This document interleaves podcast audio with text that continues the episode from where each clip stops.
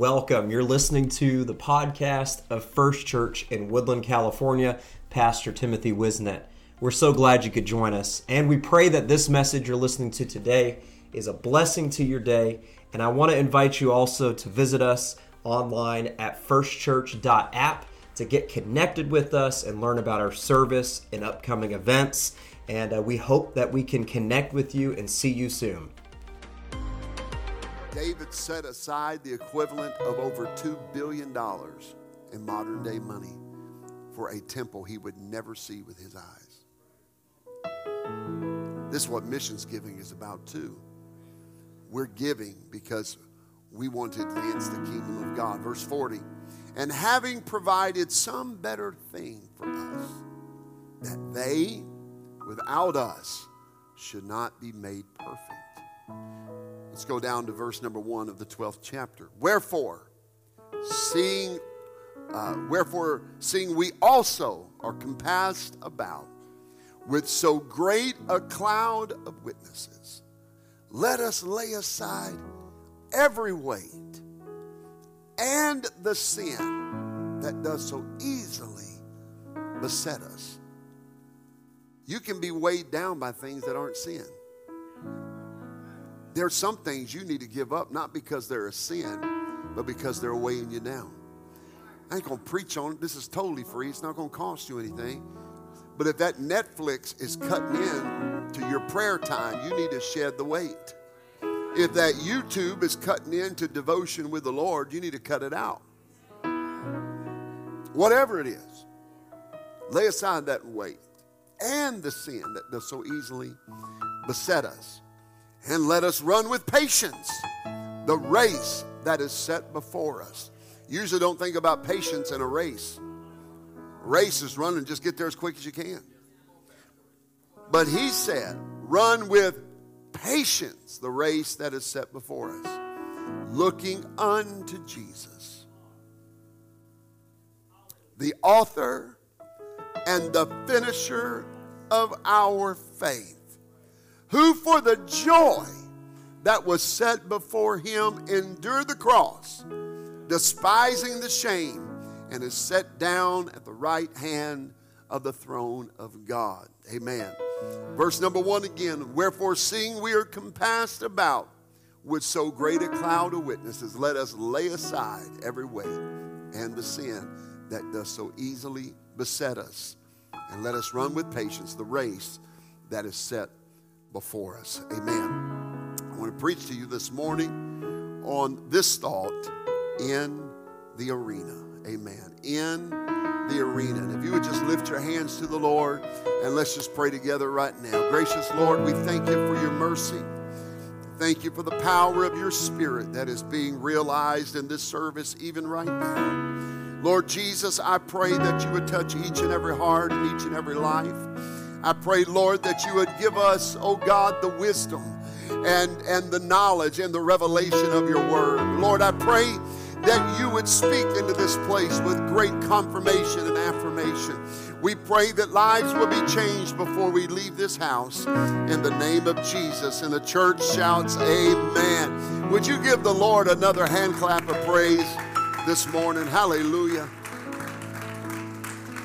Thank you, Jesus. Oh, while you're clapping, just shout how much you love the Lord. Oh, I love you, Jesus. We praise your holy name. Hallelujah. Hallelujah. Amen. Look at somebody and tell them in the arena. Amen. You can be seated. Amen. Brother Marcel, good to see you. Home from Bible College this weekend, doing a, having a, just doing a wonderful. I'm checking in on him, and your your professors all know me, and the, all, Brother Bishop and all of them. And so you better walk the line. No, he is. He's doing good. He's doing, and we're proud of Brother Marcel. Amen. At Bible College. Amen. If you don't walk the line, we'll send you to our Bible college in the Philippines. Amen. Praise God. Amen. And a book that was published some years ago entitled My Brush with History. A retired United States Air Force Lieutenant Colonel John Clark Alberts who, to the best of my knowledge, is alive today and lives somewhere in the Chicago area, if my memory serves me right, um, wrote a very short chapter about his brush with history. He recounted an incident that occurred when he was a boy, sometime around 1929 or 1930. He and his mother were standing on a curb watching a patriotic parade. Maybe it was Memorial Day or, or 4th of July or something to that effect, but it was a very patriotic parade. I wish we still had those kind of parades. Amen. Not these pedophile parades they have with rainbows everywhere. You don't have to like it, it's the truth. Amen. That, that didn't cost you anything either. I'm already being censored by Facebook right now for disagreeing with uh, the president. So it might get a whole lot worse than these uh, uh, fascists that are running our social media now. Amen. Isn't it funny how free speech is a threat to them? Anyway, I ain't got time for that. But what I'm telling you is the absolute truth. When you have adults running around naked with four and five year olds, they're pedophiles, hands down. But this was a patriotic parade. Let me get my, my victory back. Amen. This was a patriotic parade, some Memorial Day or some 4th of July. During a pause, an old open car, he said, perhaps maybe a Model A or a Model T, stopped in front of where he and his mother stood as he was a young boy.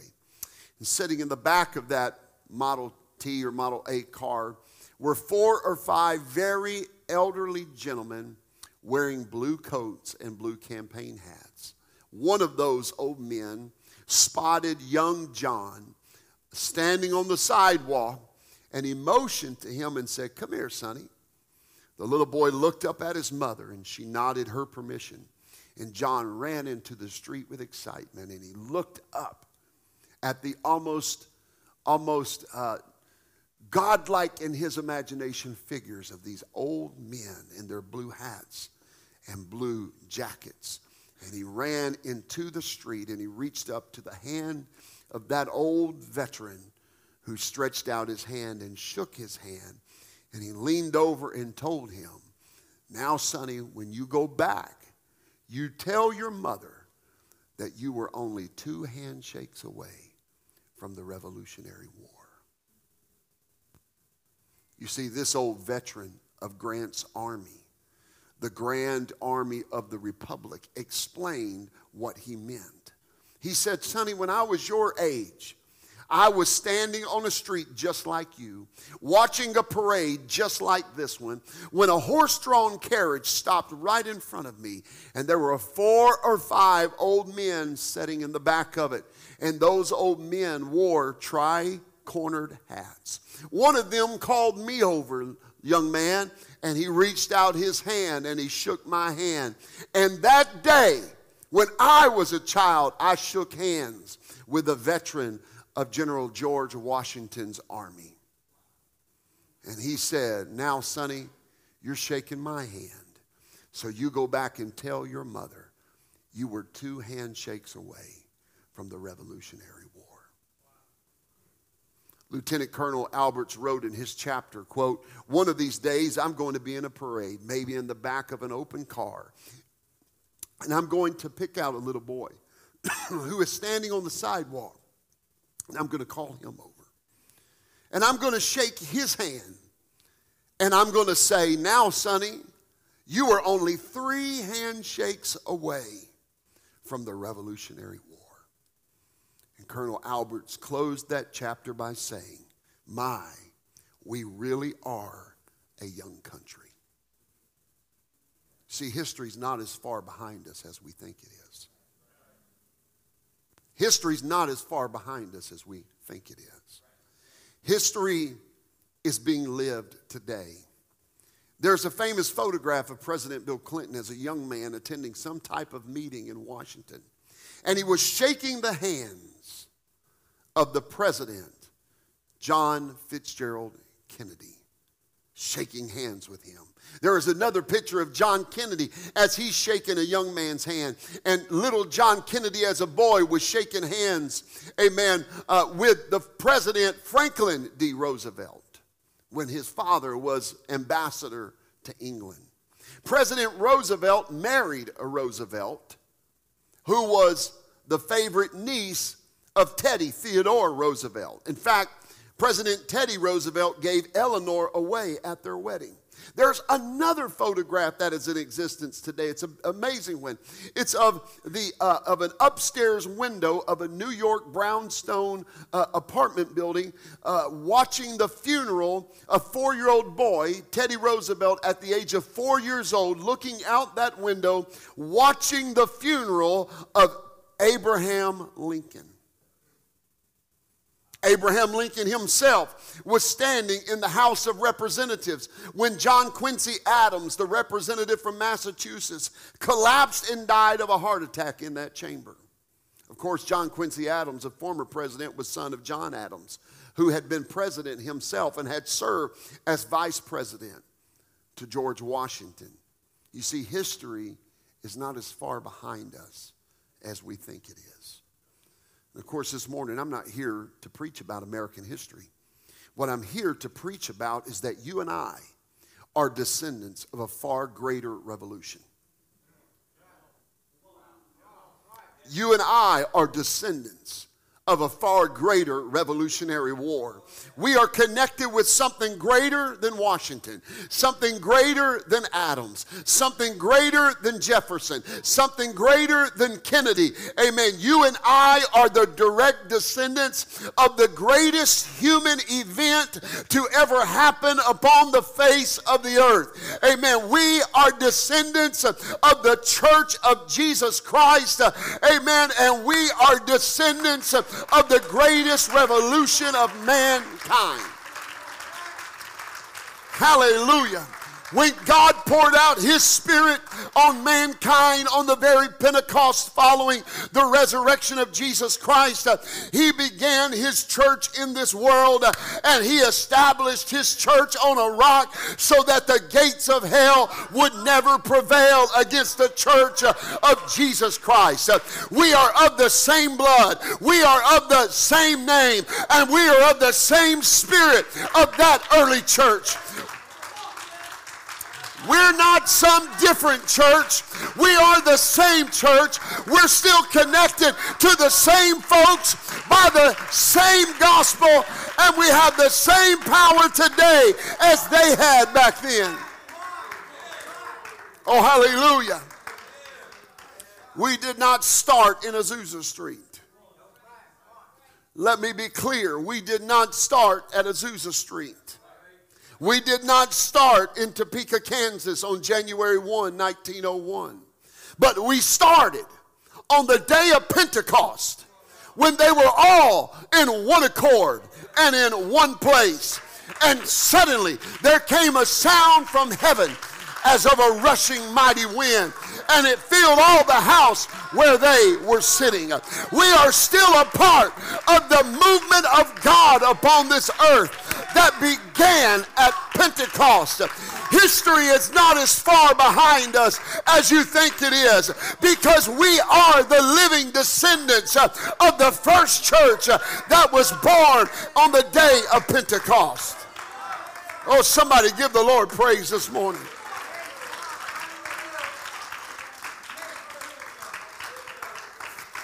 Amen. I thank God uh, for the apostolic movement that we're a part of. And I thank God for the United Pentecostal Church International. Amen. I'm glad I'm a part of it. I'm humbled to be a part of it. I've been an ordained minister for some years now in this organization, but this organization, amen, is not the church, it's a part of the church. We go back further than the United Pentecostal Church. Amen. We go back further uh, uh, uh, than the, the uh, PAW or the AC of JC or the PJ of JC or whatever other initials they have. But because we all preach the B-I-B-L-E and the same gospel and the same doctrine, amen, we're a part of that church. Amen. We, we didn't start in, in, the, in the Pentecostal renewal, as it's called, in the beginning of the 20th century. Amen. We started in the book of Acts. Amen. And I, I don't mean to cross theological swords, and my intent is to not be offensive. Amen. But we, we are the first church. Amen. We may not have been the first church organized in the city of Woodland, but let me tell you, honey, we are the first church because we preach the first doctrine. We preach the only gospel.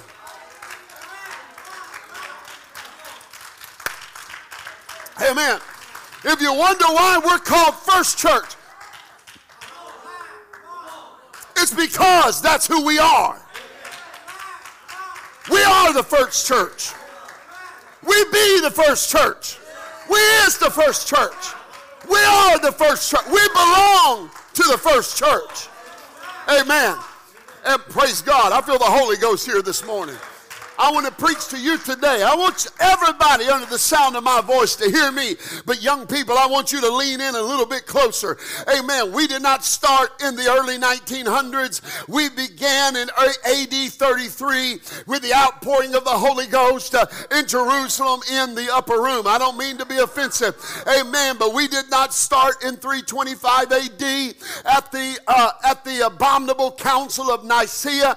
Amen. We did not start with Justin Martyr martyr. We did not start, amen, with any of the early founders of the Roman Catholic Church.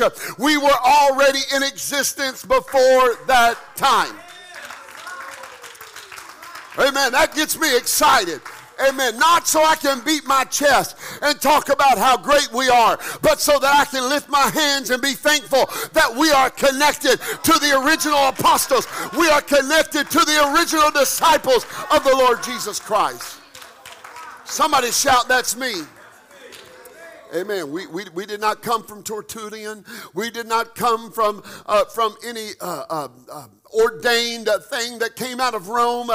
Amen. Matter of fact, and I've told this story before. I was doing, um, I, I, thought I was doing a lecture and ended up turning into a debate in the, the Napa State College. And was there was a Catholic priest, and he so arrogantly stood up and and, and, maybe I should uh, maybe I shouldn't say it like that, but it was to me. And he kind of tugged his robe, and he looked at me, and he looked at the other Christian ministers represented there, and uh, he grabbed his robe and he said, "Well, the truth of the matter is that no matter what they call themselves, Mormon or or or Catholic or Episcopalian or what Baptist or whatever, uh, they are all our wayward children. For all churches birthed through the Universal Church of Rome, Amen. The Catholic Church, as it was established." Established, uh, amen, by, by St. Peter himself. And I could not wait to grab the mic because I had something to say. And I stood up, and with all due respect, I said, and I gave uh, all due respect, I looked at that Catholic priest and I said, Sir, you've got it wrong. You were established at 325 AD at the Council of Rome and Constantinople and all of the agreements that you made with the, uh, that was made back then, amen, with, with damnable doctrines that came out of Greek mythology, amen amen, and all of these things. I said, Sir, I want to make one thing clear. We preach exactly what the disciples preach. We teach exactly what the apostles taught. We preach exactly what Jesus said word for word. Amen. I said, So, sir, with all due respect, we did not come out of the Catholic Church, but the Catholic Church came out of us, and you are our wayward child. We're, not, we're not your child, you're our wayward child. And I smiled and said, You're welcome back to the truth anytime you want. Oh, hallelujah. Their buildings may be older than ours. Their cathedrals may stand taller than ours. Amen. But this church we're a part of was bought with the blood of Jesus Christ. Amen. Our frame stands strong because it was built with the bones of the martyrs of the early church. We are not a Johnny come lately. We are not the new kids on the block. We are the church of Jesus Christ. We are the first church. Somebody shout, Amen, Amen. I feel the Holy Ghost right now. Praise God. Amen. Listen to me, young people. Listen to me, people of God. I want you to hear me. Amen. All of our ministry team and staff, I want you to hear me. All of our future uh, ministry team and church planners and missionaries. Listen, I don't ever want you to stand intimidated. Amen. Because there's a, a, another religion with a bitter, bigger organization and more money. Amen. The church of the Lord Jesus Christ. Uh, amen. Is bigger than all of that. We weren't established by Wesley. We weren't established by Lutheran. Amen. We were established. Uh, amen. By the Lord Lord Jesus Christ Himself, uh, who is the chief cornerstone. And He said, Upon this rock I'll build my church, and the gates of hell shall not prevail against it. You and I are a part of that church. Uh, that's why the Episcopal movements and the Protestant movements uh, and the Catholic movement is going through all sorts of, of doctrinal shifts, accepting same sex marriages, accepting transgender, but not the first church, not the church of the Lord Jesus Christ. We still stand stand upon what God's word says. Don't you be intimidated. I said, don't you be intimidated. Young people, don't you be intimidated. You're part of the first church. Praise God. I uh, let, me just say this. You can be seated. And this is not my notes, but I'm going to say this. Yesterday, amen, I was uh, watching the uh, my Razorbacks beat Cincinnati. It was a great game. And a commercial came on, and, and ESPN, ESPN, uh, wanting to show their wokeology, did a short series. Uh, I'm going to tell you, those claiming it woke are in a coma. I want to be awake like the Bible says. I, I don't want to accept this culture where where adults can talk to little kids about their sexual preference. I don't want to be a part of that. And you want to say, well, I'm not a part of that, but I'm with the other stuff. No, you're not, because you can't be for the other stuff if you're not for that stuff. They won't let you. And so I, I, I, I what they put on this, they put on this series, uh, this little deal, and it, and it came on, and I started watching it, and it was, I, I was pretty intrigued by it because I was standing in the kitchen, and uh, I was cutting off uh, some tri tip that I had smoked that morning. And I, and I heard this deal, uh, and, and this woman's voice comes on, and she says, It was always a desire my whole life to wear the hijab. And I went, What in the world? I thought it was the ESPN. And so I walked around and I went, What in the world are they talking about? And this woman wearing a hijab, you know, she says, My whole life, I, have looked, the, the women I look up to, they all wear the hijab. And it's got ESPN on there. It's brainwashing. And, and so it went on. And so I just, I just sat there, I, was fixated. And, and then another woman comes on and says, I was raised Catholic, but I converted to Islam. And I could not wait to wear the hijab. In the hijab, we believe that it shows our submission to God, to where we only show our face and our hands. And they were just, I'm t- they were drooling all over these women and how heroic they are to only show their face and their hands. And, and it is such a powerful, I want to say, well, finish it. Finish it. Because they can't drive. Right? They, they, they, they uh, stone adulterers to death to this day. They, they throw uh, homosexuals off of roofs for fun.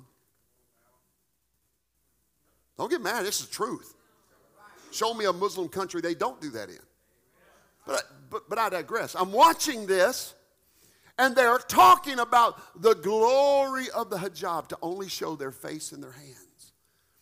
And I said to myself, and I didn't, and I said it to myself, I said it out loud. I said, Isn't it funny that we are so woke in America that we praise this as being so wonderful? But when a Christian woman says, I'm going to dress to the dictates of the Word of God, and I'm going to live separate from the world and not dress like the world and live holy like the Word of God says. You know what those same people say about you ladies? That you're in a cult, you're being held down, you're being restricted. Oh, it's just it's just a bunch of legalism. None of that stuff is necessary. They'll look at you, make fun of you, belittle you, berate you because it comes out of the word of God, but they will celebrate something that was written by a murderous pedophile and say, "This is the greatest thing ever." I'm going to tell you like never before, ladies, you ain't got no reason to hang your head about the standards of holiness. Amen. You got a reason to celebrate.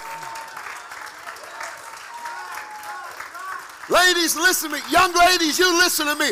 Don't you be intimidated because they wear all of that and look that the way and you say, well, this way is so old fashioned. And it's, hey, the world is celebrating somebody, a man dressing like a penguin and only showing their face and hands. I want to celebrate the way the women in the Bible were taught to look before the Lord. Say, Pastor, this generation don't want to hear it. Evidently they do. They were happy on ESPN to cover everything but the face.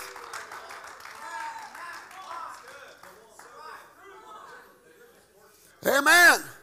So I don't, I don't want you to be intimidated. You say, I, I know it. I, look, I know I've been with my wife. I know you got to shop longer to find something modest. I, I know you can't just hit the sale rack or any store in the mall and be able to. I know it's Sunday, but bless God, I'm pastor, so you're going to take it today. Man, I know you got to go shop a little bit longer and shop online to find something holy and modest because that's what the Word of God said for us to do.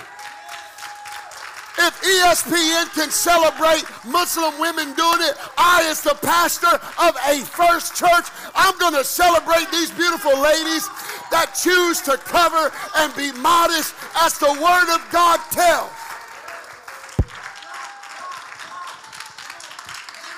Amen. We're going to be solid in our doctrine. We're not going to back up. Don't hold your breath. There ain't going to be an ESPN about it. They're just going to call you a cult and say you're in far religious extremism, but you hold on and you tell them, Sister Lucy, I'm a part of the first church. This is what the first church taught. This is what the first church said. It ain't what Pastor Wizenat said. It ain't what the UPC said. It's what the Word of God said. Come out from among them and be separate, saith the Lord, and touch not the unclean thing, and I will receive you unto me, and ye shall be my people, and I shall be your God. You hold on to your holiness. You hold on to your modesty. Oh, somebody give him praise this morning. Hallelujah. Hallelujah. Amen. Say, well, I don't think, I don't know about making a big deal out of it. Well, the Bible made a big deal out of it. So we're going to make a big deal out of it. You want to know why? Because this ain't the first church of Osteen. This ain't the first church of TBN. This is the first church that was established in the Word of God. We're going to preach the same doctrine, the same way to salvation. And the way of holiness is still right in 2022. I said the way of holiness is still right in 2022. I don't care what some limp-wristed noodle spine type britches wearing modern day preacher thinks sitting on his stage with his fog machine trying to blind the sheep of the Lord Jesus Christ. I don't care how many so-called apostolic churches walk away from the doctrine. The first church won't. The first church will hold on to the truth. The first church will live the doctrine. The first church will say, we will will earnestly contend for the faith which was once delivered to the saints.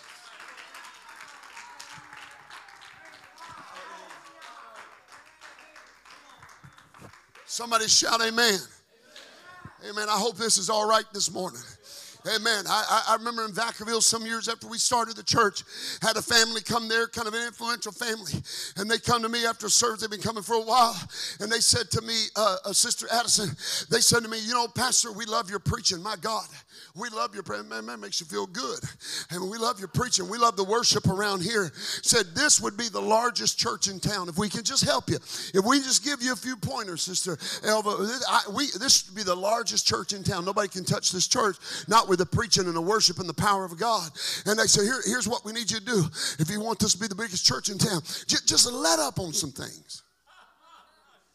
Don't, don't preach, you know, baptism in Jesus' name only. Oh, I, I leaned in, I listened to it. They didn't know I was I was rolling up the Holy Scripture and I was finna give it to them. They said, they said, you know, if you wouldn't emphasize speaking in tongues so much, you, people would love your preaching. They'd come here. It's powerful. It's dynamic.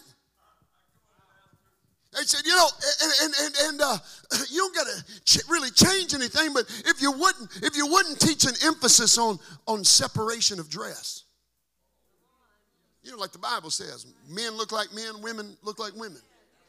It's in the book.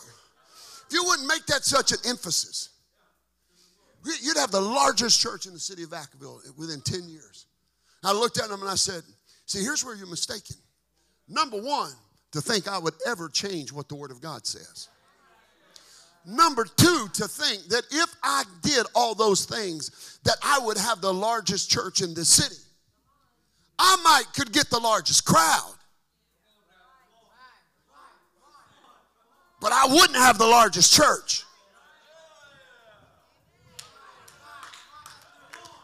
I might could have the biggest building, but I wouldn't have the largest church because the church preaches the whole counsel of God, not the feel good parts of God, not the things that make the hair on my neck stand up, but the whole counsel of God. We, we still teach that sin is wrong and heaven is right. We still believe in holiness. We still believe in Acts 2.38. And if you're going to be saved, you must be baptized in the name of Jesus. Filled with the Holy Ghost evidence by speaking in other tongues.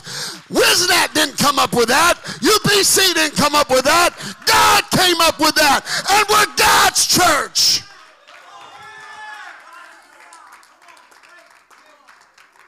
Want to be a part uh, uh, of some new age postmodern Pentecostalism church, uh, have at it, brother. You want to be a part of a church, amen, where, where there is no line, uh, amen, of what God's word says in these areas. Look around. You wouldn't have to walk far enough to break your sweat to, to find a church that will tickle your ears. Uh, amen. If you want a preacher, amen, who, who is weak in the word and heavy on inspiration, they are a dime a dozen. But if you want a church to raise your family in, that teaches the power of God unto salvation.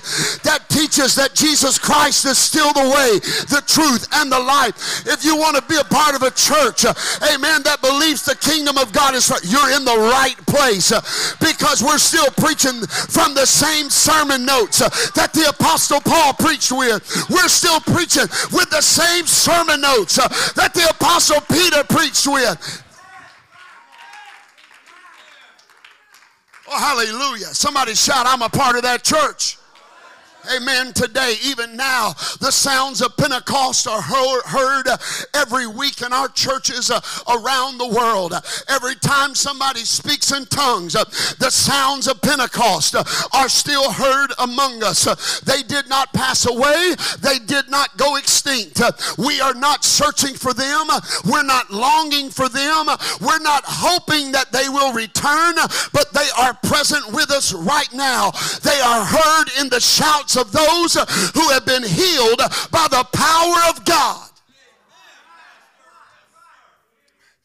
Amen. I told you last Sunday or Sunday before in Vacaville, one of our sisters just had a total knee replacement. I think y'all were there. She comes up on a cane. If you ever had a total knee replacement, know what I'm talking about? You can verify that she'd had that surgery three about three weeks prior or so.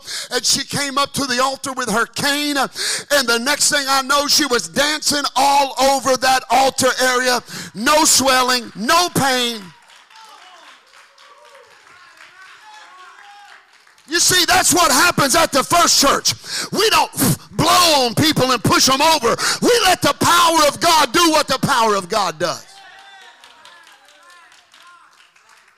Amen. Friday night I was at TDR and Pastor Underwood was there. Amen. I, I hope y'all are in for some preaching this morning. And Pastor Underwood put, came over to me and he said, Brother Wisdom, remember Sunday night when you got done preaching and the lady came up with a walker? I said, Yeah, she was actually a younger lady. I said, Yeah. He said, Remember we were praying for healing? I said, Yeah. He said, She has battled that disease for years. She's come to church with that walker for years. He said, I just want you to know this week, amen, God healed her in that service and she went to her doctor and confirmed that she's been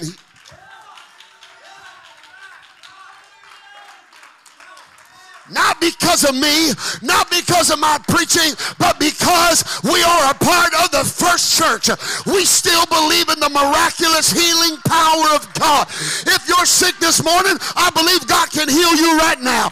If you need a miracle in your body, you can get it right now because we're a part of the first church.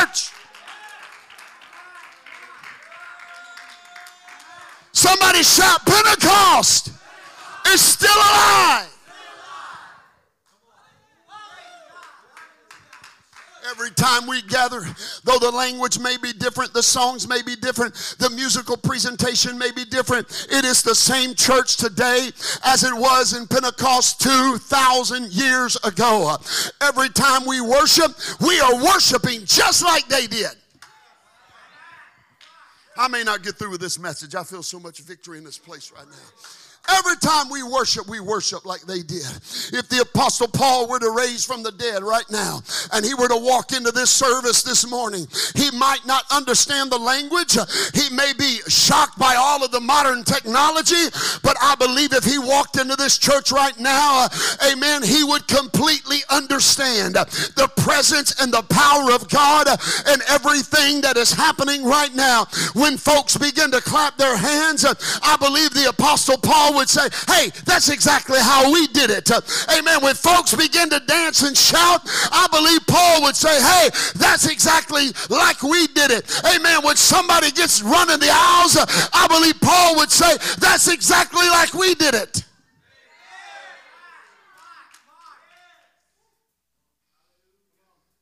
He would remember a long time ago when he said, I'm not beside myself. I haven't lost my mind.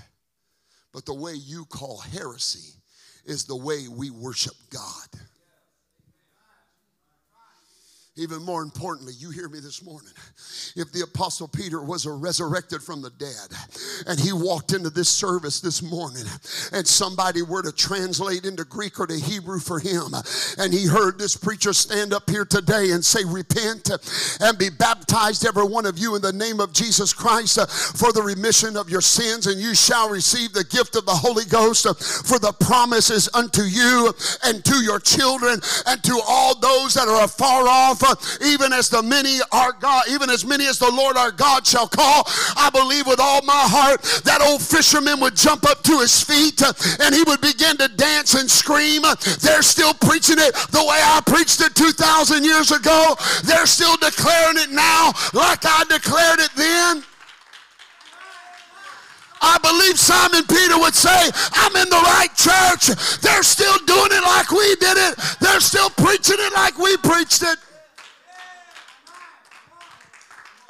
We are a part of them. We are a part of them, and they are a part of us. They share in our victory today, and we share in their triumphs because we are a part of the same church. Somebody say, I'm a part of that church. In fact, the Bible tells us in the book of Hebrews that the great heroes of the faith of the past are vitally interested in what's happening today in this service. Huh? I said the old saints are vitally interested in what God is doing here today. That's what the Bible says. Indeed, the writer described a setting that even a 21st century American could understand. He said it's a vast stadium of bleachers rising up infinitely. They're rising up to the clouds on every side, totally surrounding us. The writer said that the seats of this arena are filled with those who had once struggled on its floor. These are those who had their day in battle. They had their day in the sun and in the contest, and now that day is done. Now they have taken their place, watching and waiting. It's not for academic or mere curiosity that they are watching because we are on the same team and we are fighting the continuation of the same battles that they fought back then. We are struggling with the same enemy that they struggled with, and they care about what's happening because their race is not finished, their battle is not over, because you and I are the final component of this ancient struggle between good and evil, between sin and righteousness, uh, between heaven and hell, between the kingdom of hell and the kingdom of God. We are responsible to carry on the fight they fought uh, and the contest in which they struggled in. This is why they are interested in what we are doing today. And this tells me a few things. That tells me a few things. First of all, it tells me that we did not discover this. We did not invent this or dream this up. This is not a new religion invented at the beginning of the past century. It has been going on for 2,000 years. The only thing different is that now it is our time on the arena floor. It's not a new arena, just as it is not a new contest. It is not a new enemy. It is not a new battle. We are fighting the same enemy in the same arena, and we're fighting the same. Uh, contest uh, and we're dealing with some of the same struggles.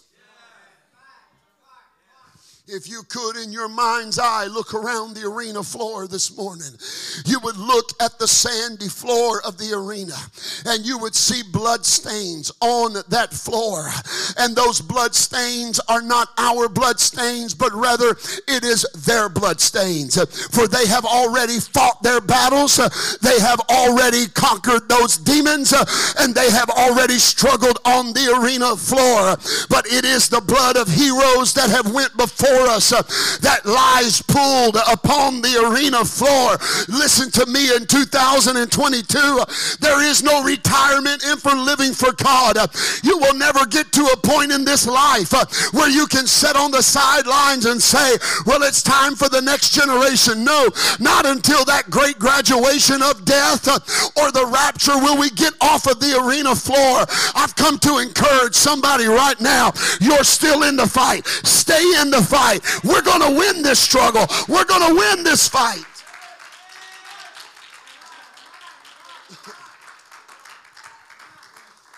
They are the unsung heroes who laid down their lives, who gave everything they had, who fought here before we arrived.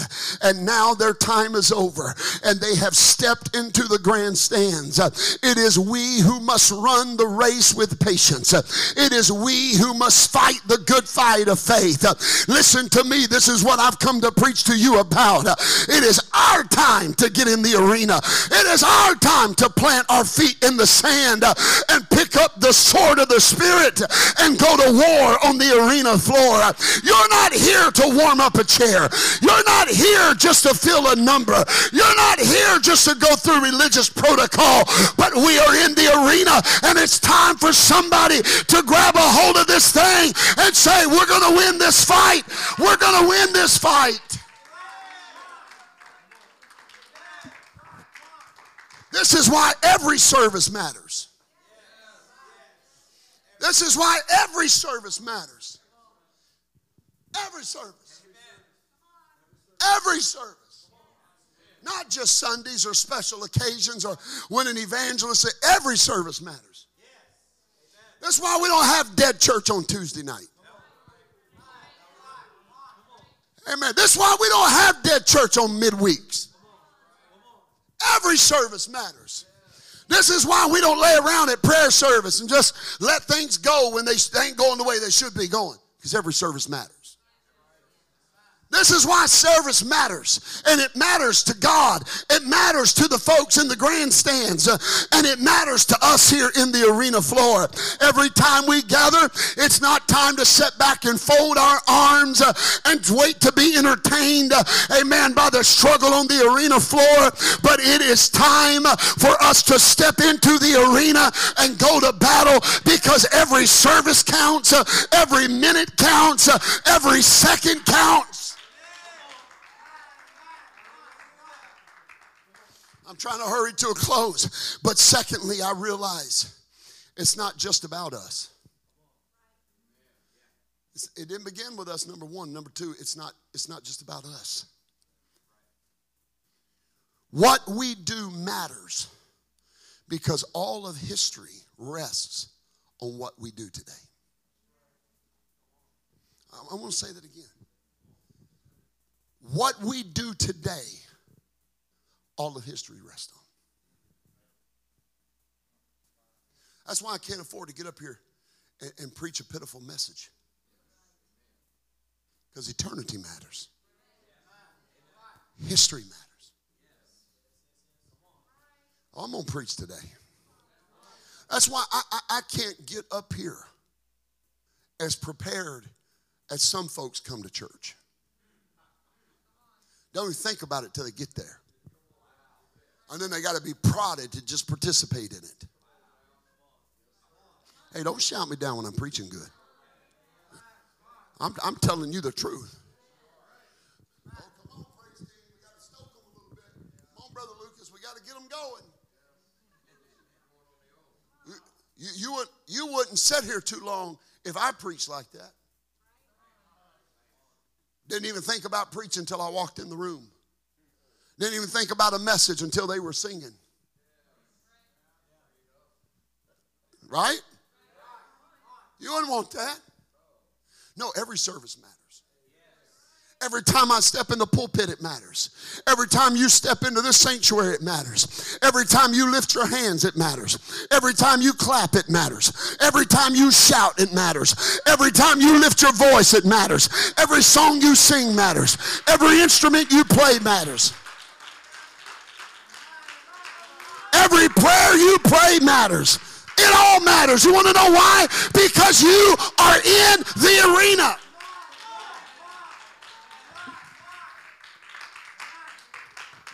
This is why, where two or three are gathered in his name, Jesus said he would meet them in their midst. Jesus cares when there are two or three, and he will be there because of the two or three. It's not about the two or the three people, it's because eternity matters, and God's going to show up wherever his people show up. Somebody shout, Amen. Listen to me.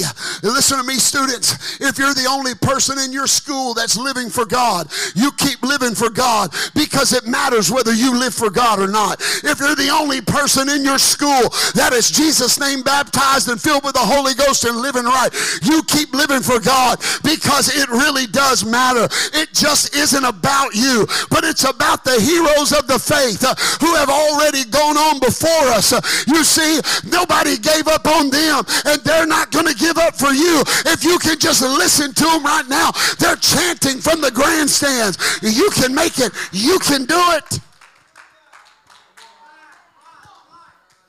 When you're the only one in your family filled with the Holy Ghost, it matters.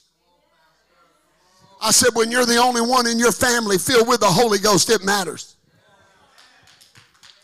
It matters whether you give up or not. It matters whether you give in or not. It matters if you backslide or not. Hey man, I served God all these years with my family, not serving God, but here it is 20 something year prayer is finally coming to pass. It matters that you live for God, it matters that you keep serving God. Listen to me, because when you overcome, we all overcome. When you get victory, we get victory.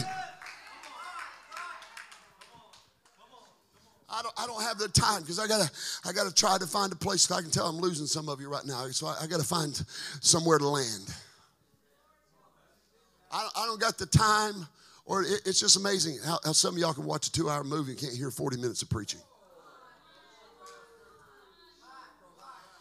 You you explain that one to the Lord. Now, I, I, know I got most of you with me, and that's fine. I'm, I'm just talking to the other ones right now. I, I, you say, Well, I'm here. No, you, you're not here. You're here in person, but you're not here yet. You're thinking about fried chicken or, or eating a roast after service. I'm telling you right now, eternity's in this building. That's why the first church locked themselves in a prayer room for 10 days until the Holy Ghost fell. I don't have the time. I don't have the ability to paint to you the picture I see of synergy and connection between us and the great heroes of the past. Uh, but we are all one church. You see, redwood trees have massive root structures beneath the surface because their strength, uh, amen, it comes from their unity. It is their connection, uh, amen, that brings them strength. In fact, biologists tell us that the largest living creature on earth are the redwood trees just a few hours north of us here in Eureka. They say it's the largest living organism on planet Earth. You want to know why? Because those redwood trees, their root systems, they say stretches for hundreds of miles. They say every one of those trees are connected to one another beneath the surface. Amen. And when one of them gets malnourished, they can tap into the root system of another one. Amen. And they, they can strengthen. They, matter of fact, they said there was one redwood tree that was a hundred miles away, and they found out that it was dying and it was only kept alive because another tree a hundred miles away was tapped into its root system and was sending nutrients to that tree so that it might survive. I've come to tell you the same thing. We're not here today because we're doing anything by ourselves, but we are here today because we are connected to a root system that stretches 2,000 years. We're still connected to the first church. We're still connected to John and Peter and Bartholomew. We're still connected to Mary and Martha and Priscilla and Aquila. We're still connected to Titus and Timothy and Philemon and Onesimus. Uh, we're still connected to Polycarp. Uh, we're still connected.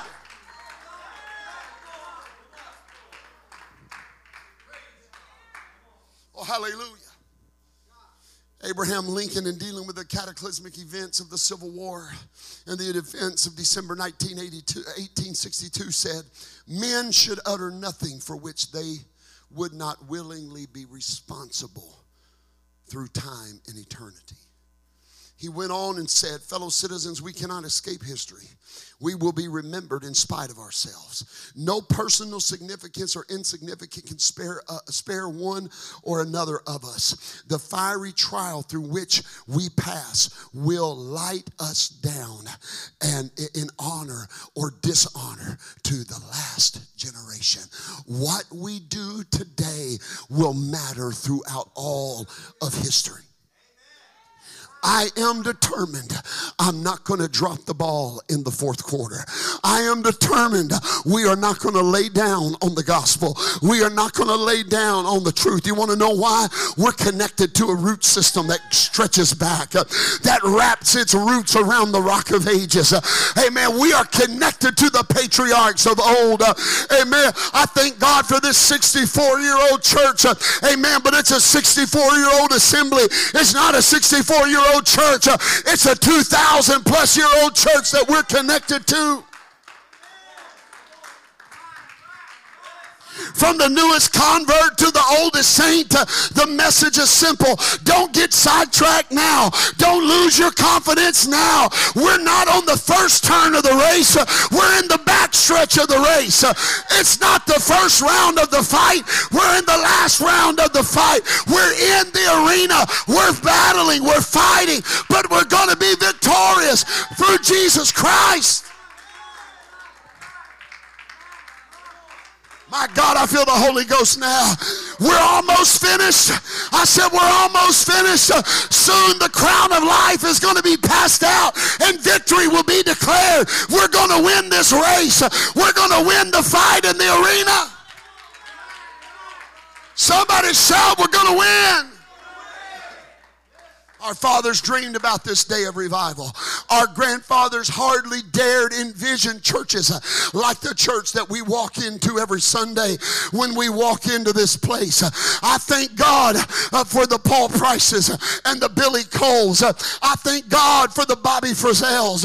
I thank God for the Nona and Bug Freemans. I thank God for, but their day is past.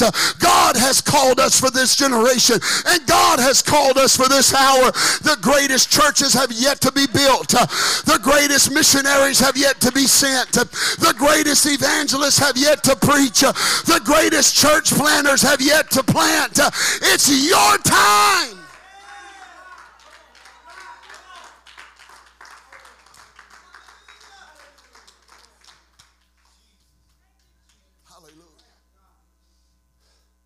musicians, if you'll come. You see, I, I, learned a little thing about racing about running a relay, and I'm not going to address them all, but I'll tell you. I know this. You don't save your worst runner for last in a relay. Uh-uh. No.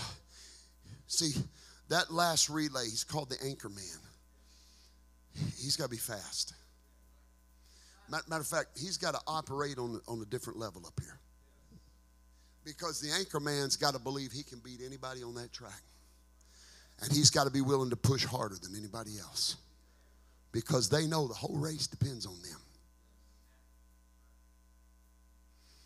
He realizes that when he carries out that race and he crosses the finish line, he's not crossing the finish line for himself.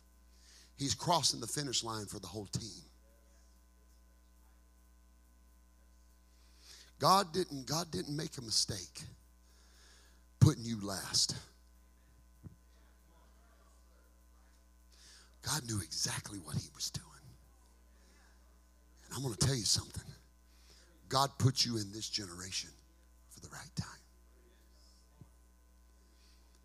I, I, I was never the fastest. I, I, ran track a little while in high school. We weren't that good. We went to district and lost, but we were okay.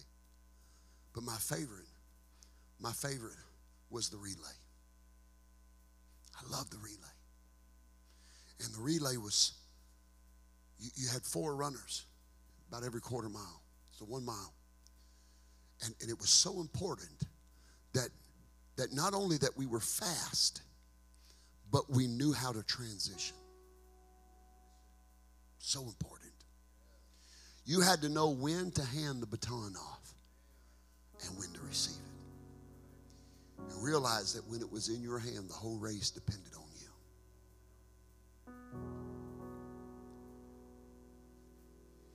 I'm going to tell you something. You count and you matter because the generation that we're a part of, I believe, is going to see the coming of the Lord Jesus Christ. When you fall down, don't you lay down on the track feel sorry for yourself, you get up and you keep running.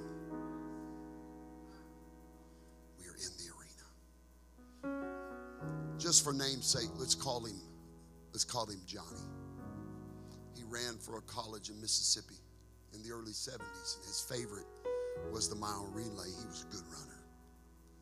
Johnny vividly remembers one particular track meet when it was time for the mile relay, everything that had happened that day from long jump to high jump, pole vault, shot put, all of it 50 yard, 70 yard, 100 yard dash, all of it came down to the final relay to whether their team was going to win the meet or not. The coach, who was low key and not an emotional man, came over and quietly said, Boys, if we win the mile relay today, we'll win the whole meet.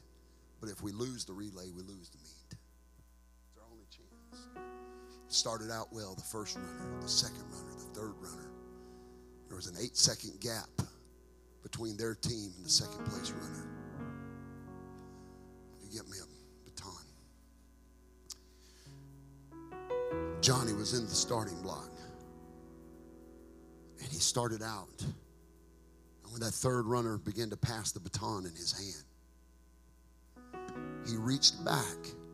And rather than focus on the baton. He let it slip from his hand. It hit the track and began to tumble. In a panic, he turned to pick it up and he kicked it into the infield, disqualifying them from the race. He never forgot that. Every day for 365 days, every day, every day without fail. He practiced running, but more than that, he practiced receiving the baton and running with it. One year later, as fate would have it, did the same thing. Coach come to him and said, Boys, it's hard to believe we're in this situation again. If we win this, we win the championship meet. If we lose the one mile relay, we've lost everything. Coach looked at him and said, Johnny, are you ready? He said, Yes, sir, I'm ready. He remembered how he had let the whole team down But this day they took off, and again, the first man was fast. It was the highest competition they'd ever faced. The race started, and they held their own. At the end of the first quarter mile, they were in third place. Their second man was good, but he lost a spot at the halfway point. Now they were in fourth. When their third man took the baton, he made his run, but he was able to gain that one spot back. So when Johnny stood in the box where they were in third place, he realized that they were fastly fading, and then finally his moment came he put his hand behind him, and the baton was slapped into his hand. And the final quarter mile began, and Johnny floated the first turn, just sizing up the competition, watching it how they ran and the pace that they had set. And he then bore down hard in the back stretch. He began to pull strength out of him he didn't know he had. And he passed the third place, and he passed second place, and he made his way closing closing in the gap to the runner in the first place. He was running with everything he had. Amen. There was nobody to carry the baton but Johnny. It was up to him. He gave it everything. He reached down inside of himself uh, and he pulled out strength he didn't know he had. And he slowly narrowed the gap between himself and the first place runner. Then three feet turned to two feet and two feet turned to one feet as he closed in the gap with just yards to go before the finish line. When all of a sudden it dawned on Johnny, amen, that he could go no further. He had maxed out. But all he could hear was the parents screaming, You can do it, Johnny. He heard his teammates screaming, Come on, Johnny, you can do it. Come on, Johnny, you can make it. Johnny said he recalled hearing people screaming all over that track meet, Come on, Johnny, you can make it. You can do it. But Johnny just couldn't do it. He had nothing left to, left to give. The finish line was just mere feet away, but standing there in the middle of the infield, out of the corner of his eye, he saw his coach standing there. He never lost his cool, he never got emotional, but his coach, amen, his coach at this point, now he got emotional as he was about to hit the finish line. He threw his clipboard up in the air and he mouthed the words to Johnny. He said, I believe in you, son. You can do it. He's, Johnny said, said, I found another gear I didn't know I had. I leaned forward, and as he began to run, that one foot turned to six inches. That six inch gap closed to two inches. And just before he crossed the finish line, he stumbled. And by stumbling, he beat the first place runner by three inches and he won the race. The track team piled on top of him, screaming and kicking. They won the championship. The stands emptied of family and friends. Uh, they were hoisting him. He was bloodied. He had, he had a rash all over him from falling down on the track. Uh, he said he was crying. Everybody was so excited. They won their first championship. Uh, and when they finally put him down, uh, he walked over there, and there was his coach uh, with a big old grin on his face. And he put his hand on his shoulder and he said, Johnny, he said, I knew you had it in you, son. And all he said to him after that was, You did a good job. I'm going to tell you something, saint of God. We are in the backstretch right now. We are closing in on the finish line, and we are going to cross that finish line. We're not going to hobble our way into heaven. We're not going to have to drag ourselves. We're going to cross that finish line. And when we get there, the coach is going to be standing there saying, Good job. Well done, thou good and faithful servant. Stand with me, stand with me, stand with me. Oh, I feel the Holy Ghost right now. We're closing in on the final stretches. We're moments away. The trumpet could sound at any time. Folks, we are just a few strides away from crossing that finish line. And the grandstand of heaven is cheering us on right now. Won't you close your eyes? Can, can, can you hear it? The arena of tens of thousands of saints that have gone home before.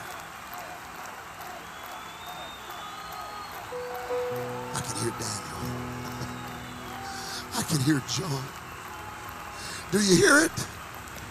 Do you hear them cheering you on? Because every time you overcome, they celebrate. because they overcome when you overcome. Do you hear them? They're cheering you on. You can make it. You can make it, son. You can make it, young lady. You can do it. You're going to survive. You're going to win this battle.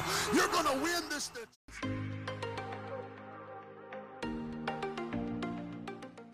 Thanks again for joining us for this podcast. It's such an honor that we could have you, and we pray you were blessed by the word today. We want to stay connected with you, and so give us a follow on our social media pages on Facebook or Instagram. You can find all of those on our website at firstchurch.app. You can also stay connected with us through that uh, website, and you can download it as an app on your phone from there. And so until the next time, we pray you're blessed. Have a great week in Jesus' name.